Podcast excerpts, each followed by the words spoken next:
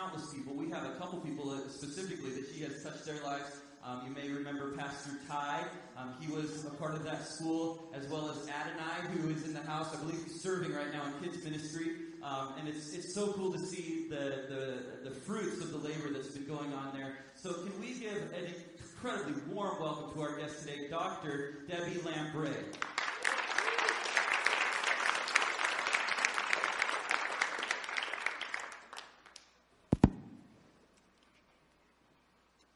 Thank you so much for the privilege of being here. I love your staff.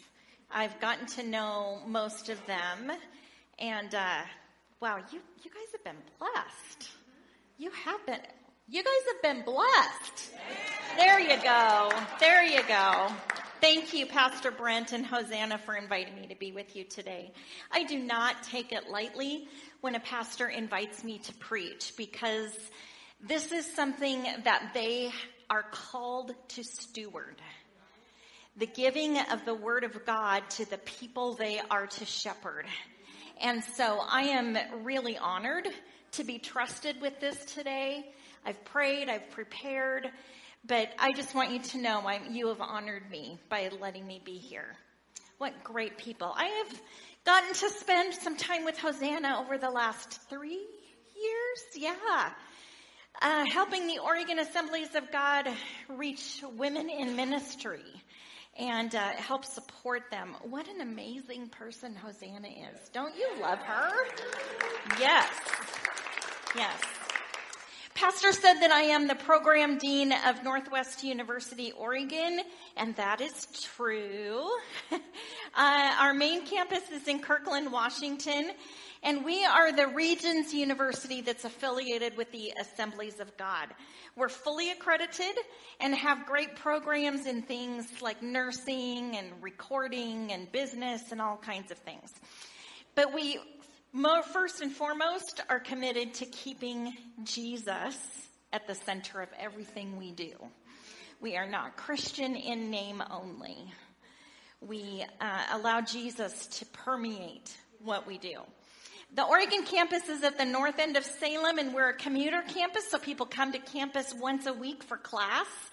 And uh, people can work that in as they are working full time, have families, have other obligations.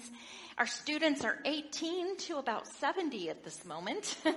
and uh, yeah, people preparing for ministry or saying, uh, I've been doing ministry. It's time that I get credentialed and have a little card to get me into places that you can't always get into.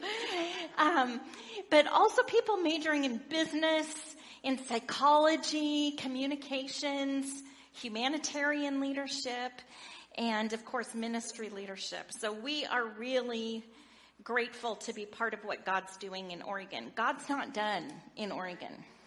Amen. We need a fresh move of the Holy Spirit in Oregon. And you and I get to be part of that. Yeah. Well, if you'd like more information about what we're doing at our campus, we have a table in the back. My business card is there. Feel free to call me or email me be happy to, to engage with you.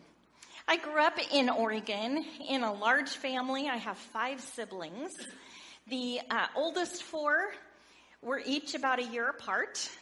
Then came, after eight years, me and then my little brother about a year and a half later. So we were always called the little kids as opposed to the big kids. And uh, of course, I didn't really like that very much because I wanted to be a big kid. I didn't understand why I wasn't allowed to drive. oh, but my my younger brother and I, I remember when we were really little. Uh, there was one point where we had been given some money for Christmas, for birthdays, you know how those things happen throughout the year. And we had the opportunity to go spend our money. That was so exciting. I mean, I was really little. And the idea of going to spend my own money and make my own choices, that was pretty amazing.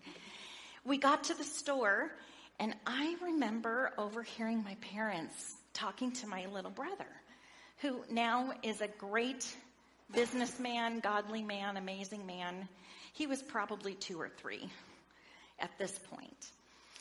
And he, he was very upset because I had more money than he did. And my parents said, Well, she's been saving it. You've been spending it. and he was so upset. I remember hearing him several times that day say, It's not fair. How many parents in the room have ever heard that phrase? Yeah? It's not fair. How many of us have ever said that? Yes. We live in a world that is not fair. You are in a series this summer called Summer in the Minors, and you're talking about and considering the messages of people the Bible calls the minor prophets. And ironically, in a way, that's not fair because they are pretty important. They're not just minor. But today we are going to eavesdrop on a conversation one of these minor prophets had with God. There's some back and forth that is so interesting because it's real life. It's the way that humans engage with a real God who's a person. He is not a thing. He's a person and he hears us and he talks to us. This prophet is named Habakkuk or Habakkuk or Hab- Habakkuk. I, I, think uh, the, the, the Hebrew pronunciation is Habakkuk. And uh, I don't know exactly how it's going to come out because that's not how I learned it initially. You know how that is. They change, you know, you learn a new pronunciation, the old one keeps coming out. So when I say a name that begins with H, you're just going to know who I'm talking about, right? Okay. Well, I encourage you to read these three chapters. I'm going to explain some of the background and what it means, but go home and read the whole thing. It's so good. God has really spoken to my heart and mind in the last few, uh, the last few weeks. Sometimes things in our lives are not fair, and it's more than my sister has more money than I do.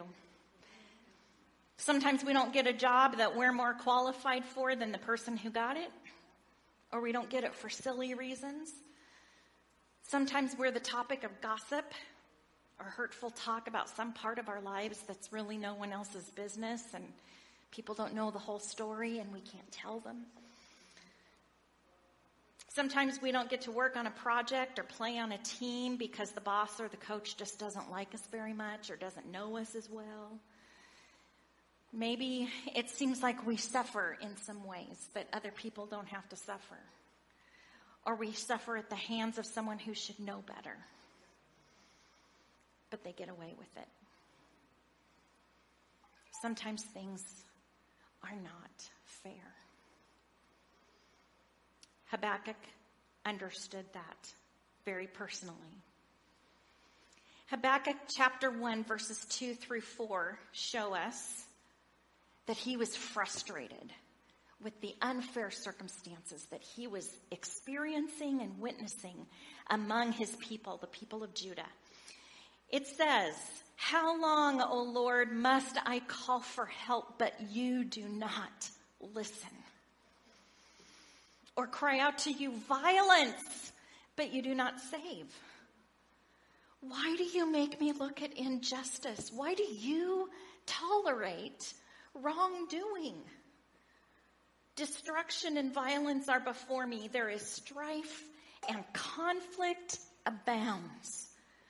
Therefore, the law is paralyzed and justice never prevails. The wicked hem in the righteous so that justice is perverted. He's saying, God, I have been calling out to you, but you are still letting your people behave terribly. There are people doing horrible things to each other. And these are your people, God. Why are you not acting? Why are you letting this go on and on? It's not fair, Habakkuk was saying. In fact, he notes that the law is paralyzed and justice never prevails. This is fundamentally not right. Even the justice systems that God had given his people were not working because people who are broken break justice systems. He said, This is not fair to those who are being oppressed, and I'm tired of it. Why are you making me look at this day in and day out? You're not stepping in and making it right. Sometimes you and I are the ones that experience unfairness directly in our person, and sometimes we witness it as others experience it. We don't see why people get away with evil, with crime, with sin. And honestly, when I, I read about history, there are times that my heart says, God, why did you let it go on so long? I don't understand. I don't understand. Habakkuk is complaining to God and even confronting God about not doing what it seems he should do. And we see this in the Psalms also. Leaders, people God entrusted with speaking on his behalf to his people, kings and prophets, they actually in the Bible voice their complaints to God and they confront God for what looks like his inactivity. And here is Habakkuk saying, God, you need to take care of this. I cannot stand it anymore. Where are you? Why? Why? Why? Maybe there have been times in your life when you've asked God where He is. There have probably been times that you've asked God why. If you haven't yet, hang in there. it's probably going to happen because we live in a broken world.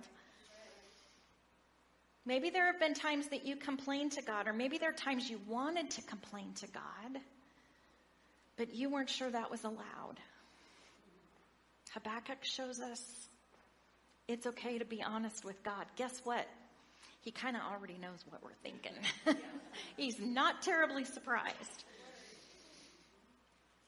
Well, here is one of many examples in Scripture godly people complaining directly to God. In this book, we see Habakkuk's complaint, and then we see God's response. Then another complaint by Habakkuk, because he's not done, not understanding. And then another response, then a final chapter of Habakkuk's response to everything God has said. Look at the way this book ends. Habakkuk chapter 3, verses 17 to 19. Habakkuk, he, this is, scholars think this is a song that he has written to the Lord. He writes, Though the fig tree does not bud, and there are no grapes on the vines, Though the oil crop fair, olive crop fails, and the fields produce no food, though there are no sheep in the pen and no cattle in the stalls, yet I will rejoice in the Lord.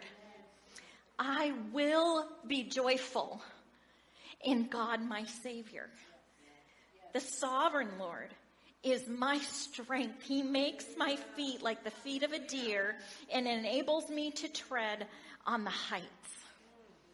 Habakkuk ends the song, the, the, the book with a song. He says, even if I'm left with life, with nothing, or it seems like life is not working out for me, I choose to rejoice in God, my Savior. My hope is in God not my circumstances. Habakkuk moves from a beginning of questioning and confronting to a conclusion of trust and peace and praise and joy. How did he get there? How did he get there? Well, let's look at the progression for a moment. I've titled this message From Why to, to Wow. Why to Wow. Habakkuk's journey from frustration to faith, from panic to praise. First, I want us to notice that Habakkuk, Habakkuk, Mr. H, was honest. He was honest. We just read chapter 1, verses 2 through 4, and he was saying, Your people are a sinful mess, God, and you are not doing anything about it. Why not? He was complaining and confronting God. Why are you not getting your people's attention and straightening this out? He's saying, I know this bothers you. It's worth taking a moment for us to just note what was going on that was so heartbreaking and angering to this prophet. These are God's people. He's not complaining about other nations. He's saying, Something's going on in your house, God. They were God's people, and yet they were destroying, they were acting violently toward one another, they were causing strife and conflict. Even the justice system was not working because people were corrupt. What happens when there's violence and conflict and no justice? The weak and the vulnerable become even more oppressed. The wealthy and powerful get away with what they want, even when it's wrong, even when it's among God's people. We are God's people. I am not Jewish, but I've been grafted in because of what Jesus did. I am one of God's people. And the sins that are addressed in the minor prophets are important to note because violations of justice by God's people is still sin today. Justice is not a political invention, it's part of the character and nature of God. So, violations of that break his heart and break covenant with him. So, what's next after Habakkuk complains to God and confronts God? Well, Habakkuk listens to God's response. In chapter 1, verses 5 through 11, we read that God responds to Habakkuk. He says, Don't worry, I am going to punish the sin. I have it planned out. Habakkuk listened, and God said, I'm going to punish the sin. We need to note God doesn't punish sin because he just needs to get the anger out of his system. That's not who God is. He punishes to get people's attention and help them realize that they need him. Hello, amen. Yes.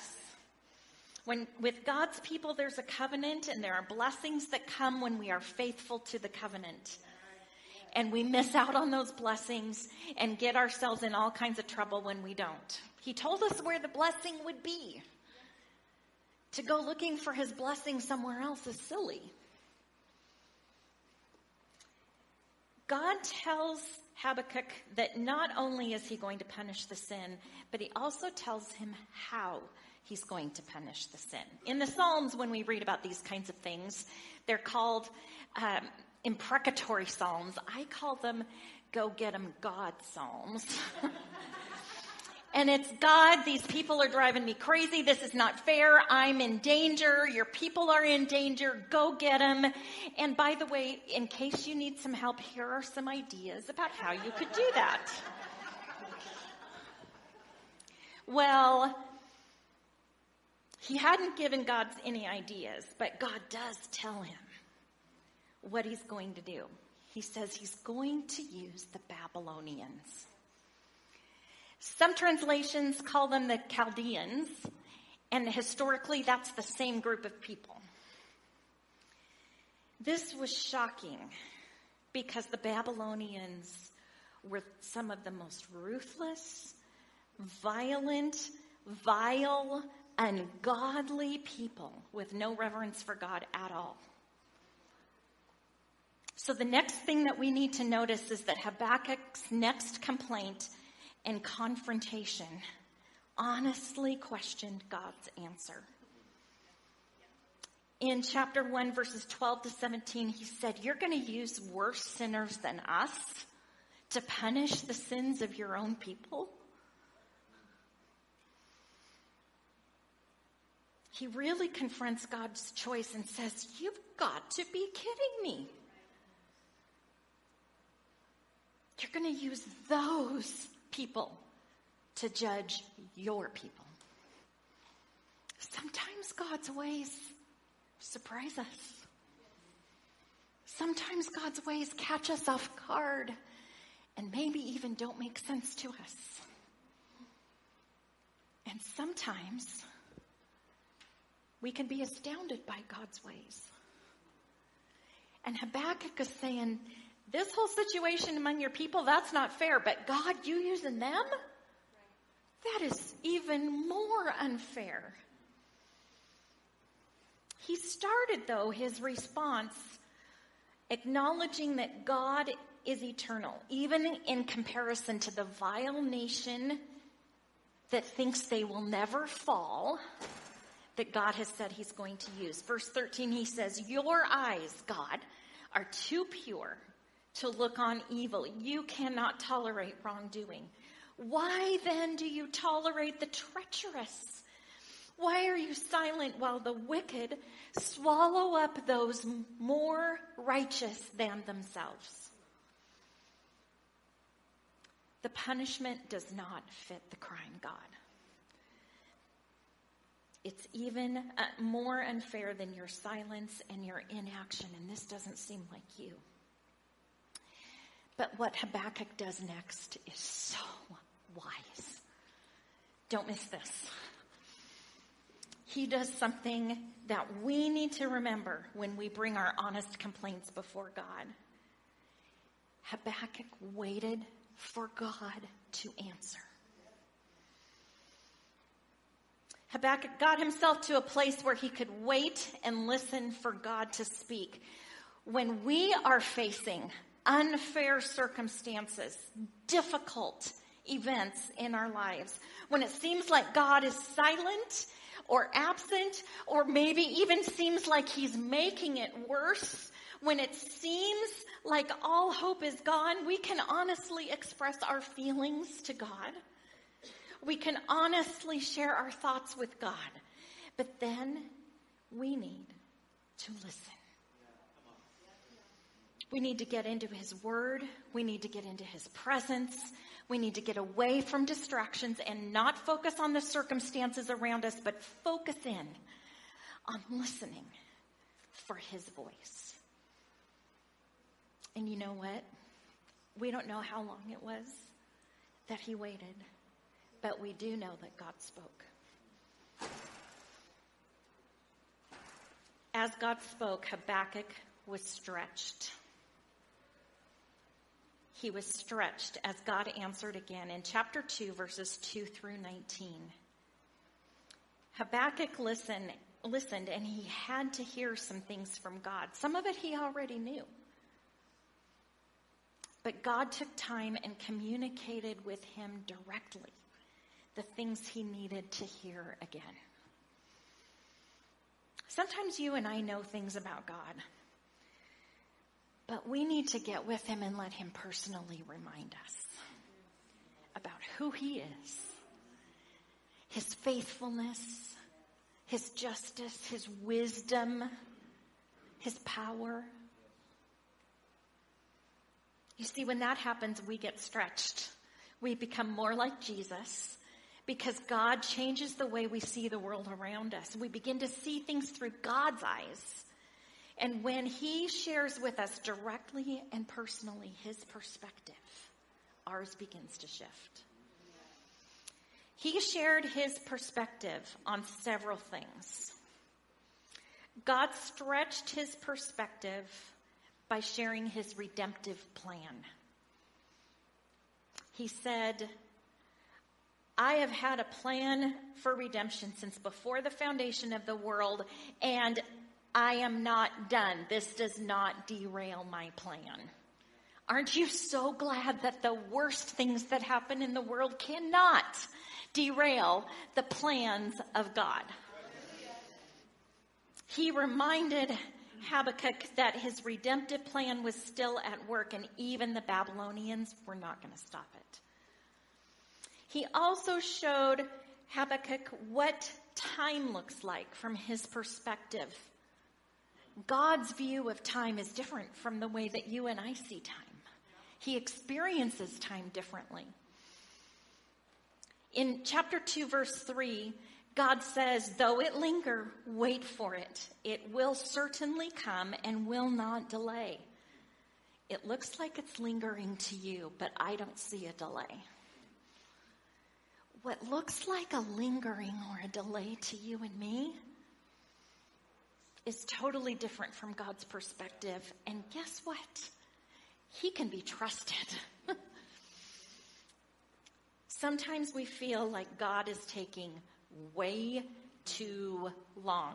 Or am I the only one?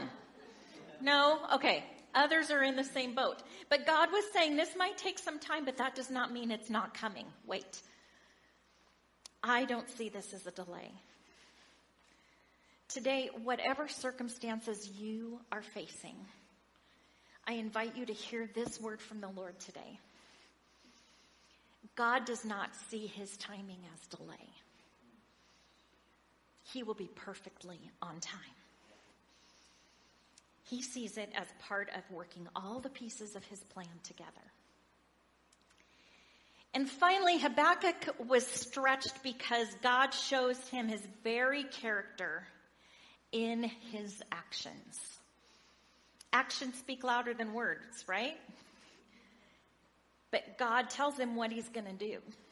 And he says, The Babylonians are going to pay for what they do to you and my people. Yes, I'm going to use them, but I'm not going to let their sin go unnoticed. Friends, our God is who he says he is, and he does what he says he will do. Chapter 2 records God speaking five woes, warnings, with no ifs. This may not happen if. He's saying this is going to happen, so woe to you. This is going to be bad. And he's talking about the Babylonians. The people who do these things are going to feel my wrath. First woe is to those who get wealthy by extortion and dishonest gain. The second is a woe to those who build nations and families of power and wealth through dishonest gain. So the first one is personal, the second one is more structural. Woe three is to those who oppress others and hurt others. Woe four is to those who take advantage of people to dishonor or humiliate them, humiliate those people and do it to make themselves look better. And woe five is to those who worship anything but God and ascribe words to false gods. Woe, these people are going to pay a price. Babylonians will pay a price for what they do to my people. This helps Habakkuk realize that God is who he says he is. He will do it. And then, verse 20 of chapter 2, God ends his statement with this, or his, his, his response with this statement The Lord is in his holy temple. Let all the earth be silent before him. We've been having this conversation enough. I'm in charge. Respectful silence is called for. And I can almost see Habakkuk responding to this. Between chapter 2, verse 20, and chapter 3, verse 1, I kind of think that maybe Habakkuk got on his knees or on his face, or at least silently sat in God's presence for a bit with hands open and arms extended in surrender to the God who sits on his throne. And then we get to chapter 3. Habakkuk shifted his thinking and responded to his God instead of his circumstances. He recalls how God had indeed acted on behalf of his people throughout history. He talks about the flood. He talks about the way God rescued his people out of slavery in Egypt. He goes through the historical record of God's actions on behalf of his people. And in doing this, he is declaring that God is worthy of trust. He has a historical record that says we and I can trust him. Today, if you're facing circumstances that make you question whether God is present, I encourage you to look at the historical record. We have it in Scripture. God has acted on behalf of his people. What about the lives of your friends and family? This is why it's important that we tell our Jesus stories to one another. Because we need to hear about the historical record of God's faithfulness in each other's lives. It encourages all of us. What about your own life? When has God shown up for you?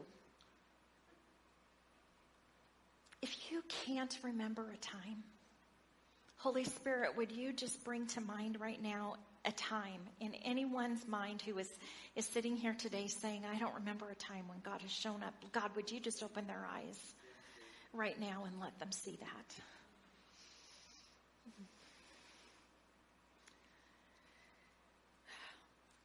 Scholars have identified several key verses in this little book.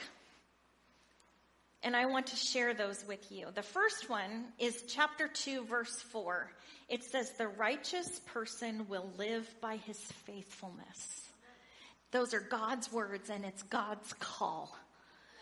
God says, even in the midst of difficult circumstances, those who are righteous will live in faithfulness. We see that language again in the New Testament. The righteous shall live by faith. And faith in scripture is belief and trust, and it's always active. It's not passive, but it's active, obedient. That's God's call to us today when we don't understand and even when we cry out to God in frustration. God calls us to keep walking in faithfulness to him. The next key verse is 2:14 for the earth will be filled with the knowledge of the glory of the Lord as the waters cover the sea. God was saying that is my purpose. God's purpose is for the world to know him and for there to be no one anywhere who misses that knowledge. Part of his glory is that he takes care of us, his people. But even though his purpose involves us, it doesn't revolve around us. That's important for us to remember. It's about him. And we have to remember when we're questioning God or struggling in life, we belong to him. We've been bought with a price, and what he does with us is his choice. The next key verse is 220, where God says at the end of his second response, The Lord is in his holy temple. Let all the earth be silent before him. That's God's sovereignty. He is in charge. He alone is king, and what he commands will be done. Let's remember God's sovereignty even when we're in difficult, painful circumstances. Two more key verses. The ending of chapter three is key to understanding this book, but it's also key to understanding our relationship with God. Though the fig tree does not bud and there are no grapes on the vines, though the olive crop fails and the fields produce no food, though there are no sheep in the pen and no cattle in the stalls, yet I will rejoice in the Lord. I will be joyful in God my Savior. That's Habakkuk's decision. What will ours be? The last key verse is in 319, where Habakkuk's song ends The sovereign Lord is my strength. He makes my feet like the feet of a deer. He enables me to tread on the heights. And that's Habakkuk's focus. I encourage you today, whatever you're facing, to turn your focus on who God is.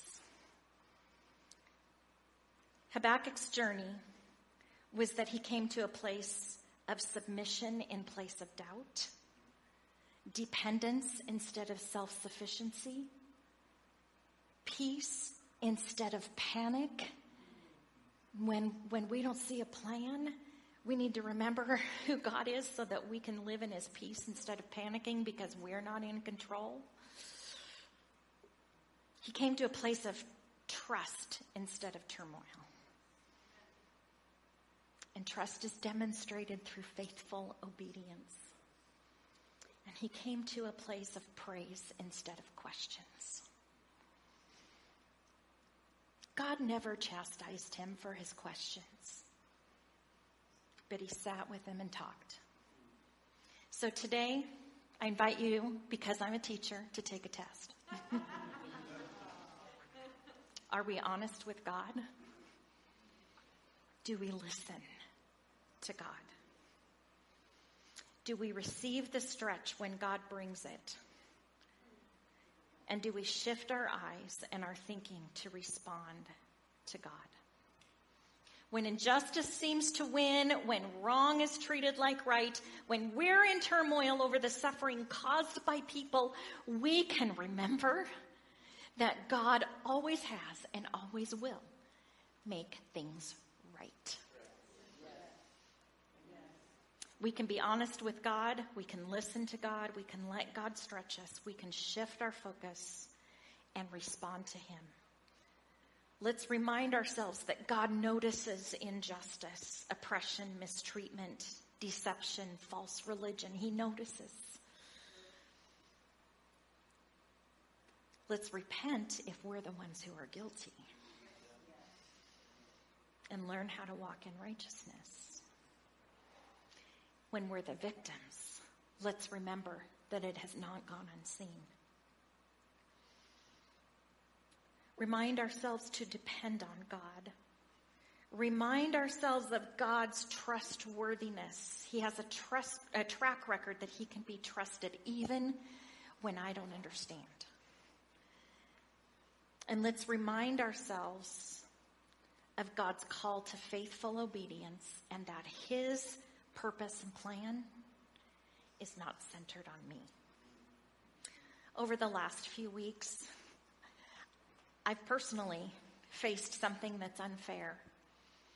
Not in my work, not in my family, but in another area of my life. I've faced something that really stung.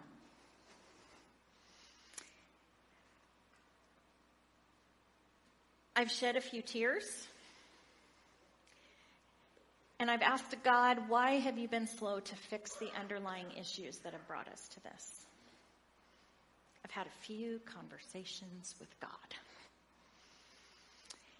And when I looked at Habakkuk as a possible text for today, something about the conversation between him and God really struck me. So I told Pastor Brent that's the one that I would take. But as I studied and prepared, I realized this was God's word to me. I need to live in faithfulness, waiting on God, remembering that His plan is not about me, and that He sees what's happening, and He sees the pieces that are not right, and He will act. He can be trusted. But I have to look to Him. It doesn't mean that the issues don't hurt. It doesn't mean that the injustice suddenly doesn't sting. But it does mean that even though things are not okay, I am. I'm in God's hands and He can be trusted. And I don't know where you are today.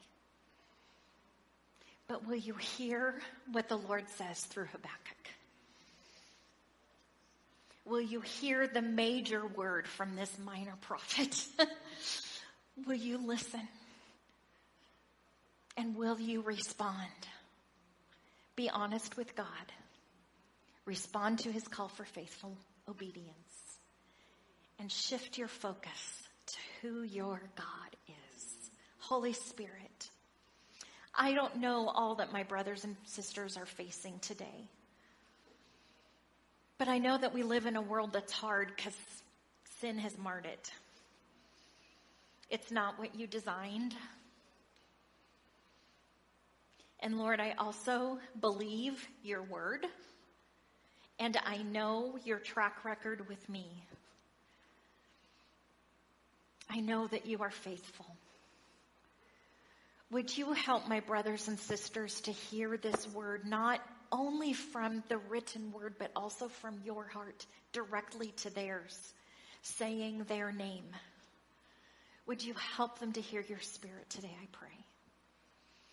As the worship team comes, I just want to give you a moment to hear the word of the Lord to you and respond. I don't know what you need to, to set right with God, what questions you need to bring to God, where you need to surrender to Him. But I know that the invitation is there. So, Holy Spirit, would you speak? We surrender to you. Thank you for your sovereignty. Thank you for your love. Thank you for your faithfulness. Thank you for listening to the cry of our hearts. and thank you that you are a God who does what you say you will do. You can be trusted.